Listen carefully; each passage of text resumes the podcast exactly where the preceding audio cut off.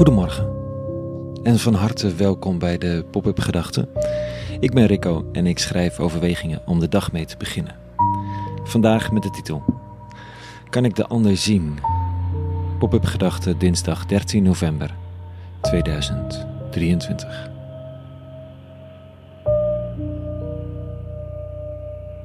Een heel deel van de sprekers op het podium van de Klimaatmars ken ik. Sommigen zijn vrienden, anderen spreek ik soms. We staan in de zon op het gras, de sfeer is gemoedelijk en wordt allengs verwarder. Maar nooit grimmig, gelukkig. Mijn zoon van twaalf staat vooraan bij het hek, bij het podium. Als vlak naast hem een man in een groene jas over het hek klimt en de microfoon uit Greta's hand probeert te trekken. Dan wordt het echt verwarrend en komt hij me vragen om uitleg. Wat gebeurt hier?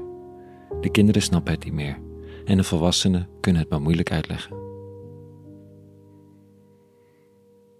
Mijn tijdlijn staat vol met woede en verdriet. Die was er al, daar niet van, maar de klimaatmars met 85.000 mensen, een ongelooflijk aantal, heeft niet geholpen en het doet zeer aan het hart.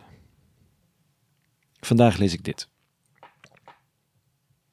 U kent mij, eeuwige, u doorziet me. U ziet me waar ik gaaf sta, van verre kent u mijn gedachten, u weet waarom ik bezig ben of rust. U let op al mijn wegen. Eeuwige, voor het woord nog op mijn tong is, weet u wat ik zeggen ga. Waar ik mij wend, u staat op wacht. Uw hand rust altijd op mijn schouder. Kan ik het zien? Deze hand. Op de schouders van al die mensen die daar staan.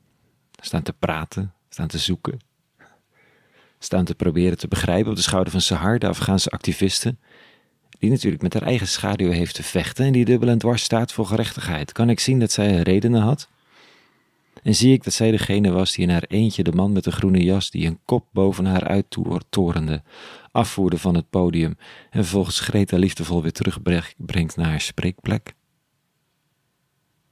Ik zie haar, kracht, aangewend op verschillende manieren, maar altijd met oog voor de kwetsbare, kan ik zien dat God naast haar staat en haar door en door kent haar licht en haar schaduw, haar woorden voordat ze gesproken worden. Kan ik dat ook zien bij de man in de groene jas, die zo wit heet de podium opstormt, om de microfoon van deze jonge vrouw te grijpen met alle onveiligheid die dat teweeg brengt. Het is niet dat er geen stommiteiten te benoemen zijn, of onrecht, of onwijsheid, of wat dan ook, maar de vraag van de psalmen gaat vandaag, voor mijn gevoel, niet over mij, over mijn geliefd zijn, ik heb het nodig vandaag aan deze psalm van de God die de mens kent, niet voor mezelf te houden, maar me voor te houden als een beeld voor al die anderen. Als beeld voor de grommende demonstrant in zijn zwarte outfit. Of het oudere stel dat boos wegloopt als het over Gaza gaat, omdat ze hier niet voor kwamen en roepen om Greta.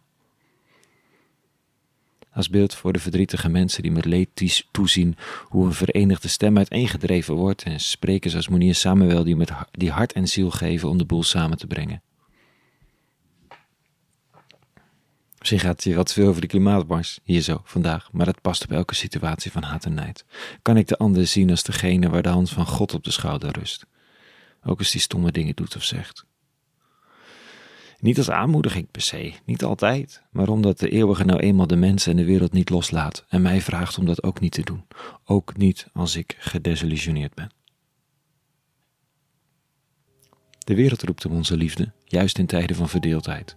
Om naast de mensen te staan die zich niet gehoord en gezien voelen. En dat zijn er verschrikkelijk veel in deze dagen. Waar is God?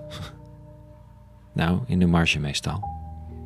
Hij troost een kind, roept om vertrouwen, haalt scherp uit naar degene die je macht niet aanwenden om het kwetsbare te beschermen en omarmt de mensen die ziek worden van dit alles, om ze te genezen.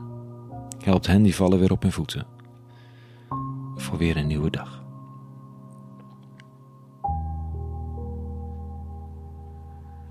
Tot zover vandaag. Een hele goede maandag gewenst. En vrede.